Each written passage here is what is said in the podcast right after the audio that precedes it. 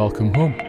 This is Audio EXP for the 16th of April 2022, and the title of this episode is The $150 million D&D Deal. Outland Arts is in the spotlight this month, as voted for by patrons. I have flung some questions at will of Outland, so I hope to have answers in an article before deadline day. And Goodman Game fans are in for a treat, as they're a familiar name there.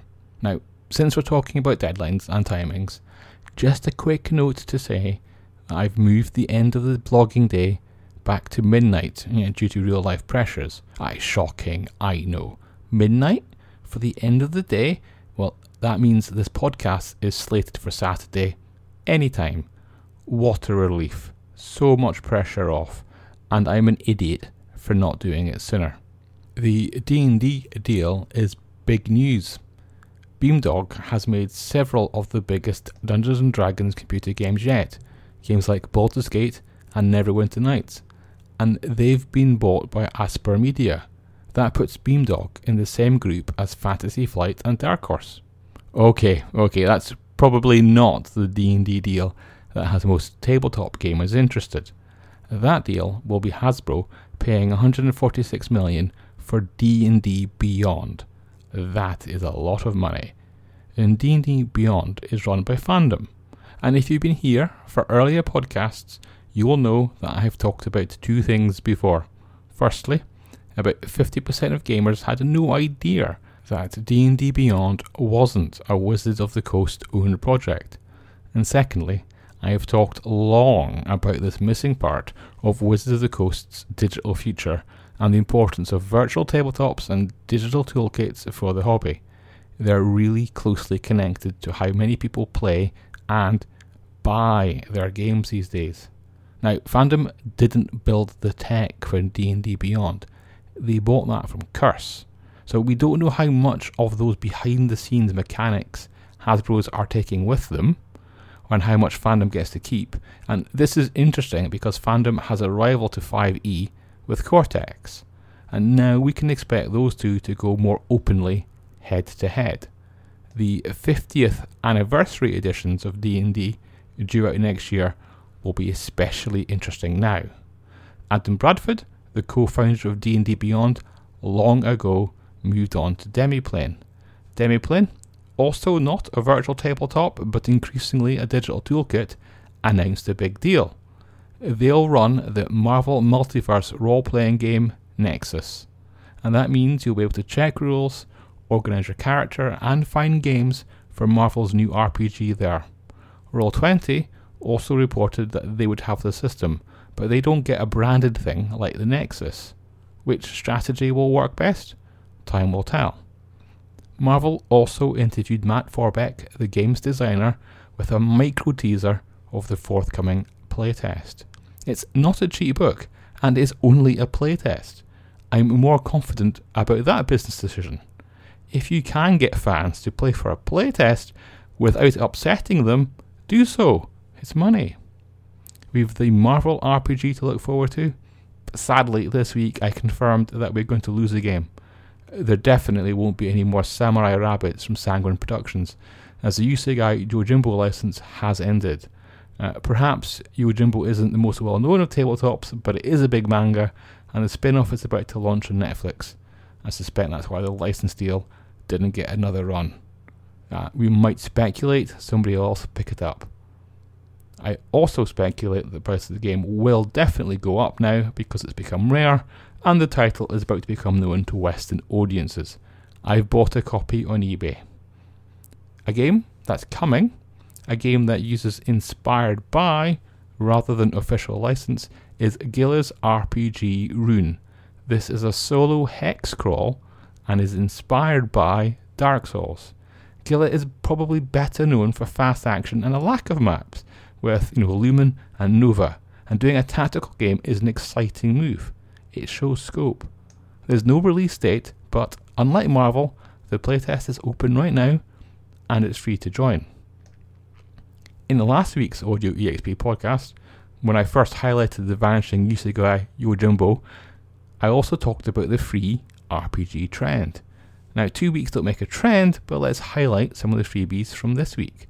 So, in no particular order, there's Fearsome Wilderness from Geektopia Games, which uses the Year Zero engine and has PCs as prisoners whose transport spaceship crashes down on the wilds of a civilization free planet. It's about surviving the wilderness and each other. And Coco Publishing has a quick start for Stolen Havens, and that's a fantasy world in which monsters appear from thin air. If you've heard of neither Coco and Geektopia, then, and apologise to both, good. I'm trying to cover smaller and indie publishers here, and not just WotC, as they whip $150 million out onto the table.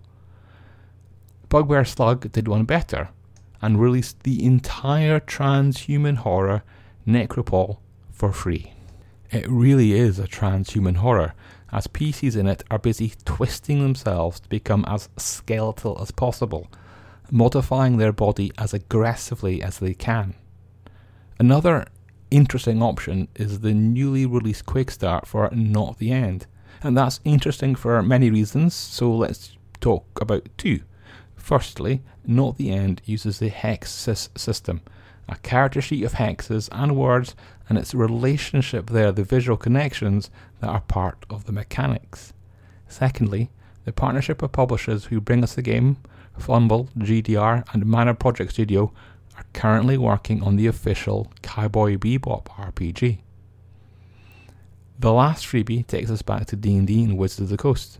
Eberron, the steampunk and magic setting, was released back in 2004, and the core rules had a sample adventure called The Forgotten Forge. The pages of that adventure have been scanned and uploaded and are now free to download from DriveThruRPG. Now, since we're back to D&D, I want to check whether I have bragging rights or not. I like to think that Geek Native was the first, or at least among the first, tabletop RPG blogs to notice that the big bad in Stranger Things 4 is called Vecna. That is the Lich God villain from Forgotten Realms, and Stranger Things does like to use D&D to name the, the series baddie. I got that tip from an IGN interview. I also noticed this week that Steve Jackson is writing again, not the Steve Jackson of Steve Jackson games, but Steve Jackson of Fighting Fantasy. There's been no new fighting fantasy book from Steve Jackson in over 30 years. Now, with the 40th anniversary approaching, Steve will write The Secrets of Salamonis. It all, of course, started at Firetop Mountain with the Warlock, and Sir Ian, the other co creator, will take us back. For the 30th anniversary, Ian Livingstone will pen Shadow of the Giants, and that's about a magical device being found in Firetop Mountain. Now, before we get into bundle deals, and mindful that I've been mixing up freebies with some big cash figures, let me talk about £10,000. Asmodee, who are now of course related to Beamdog, have teamed up with a computer game retailer in the UK called Game.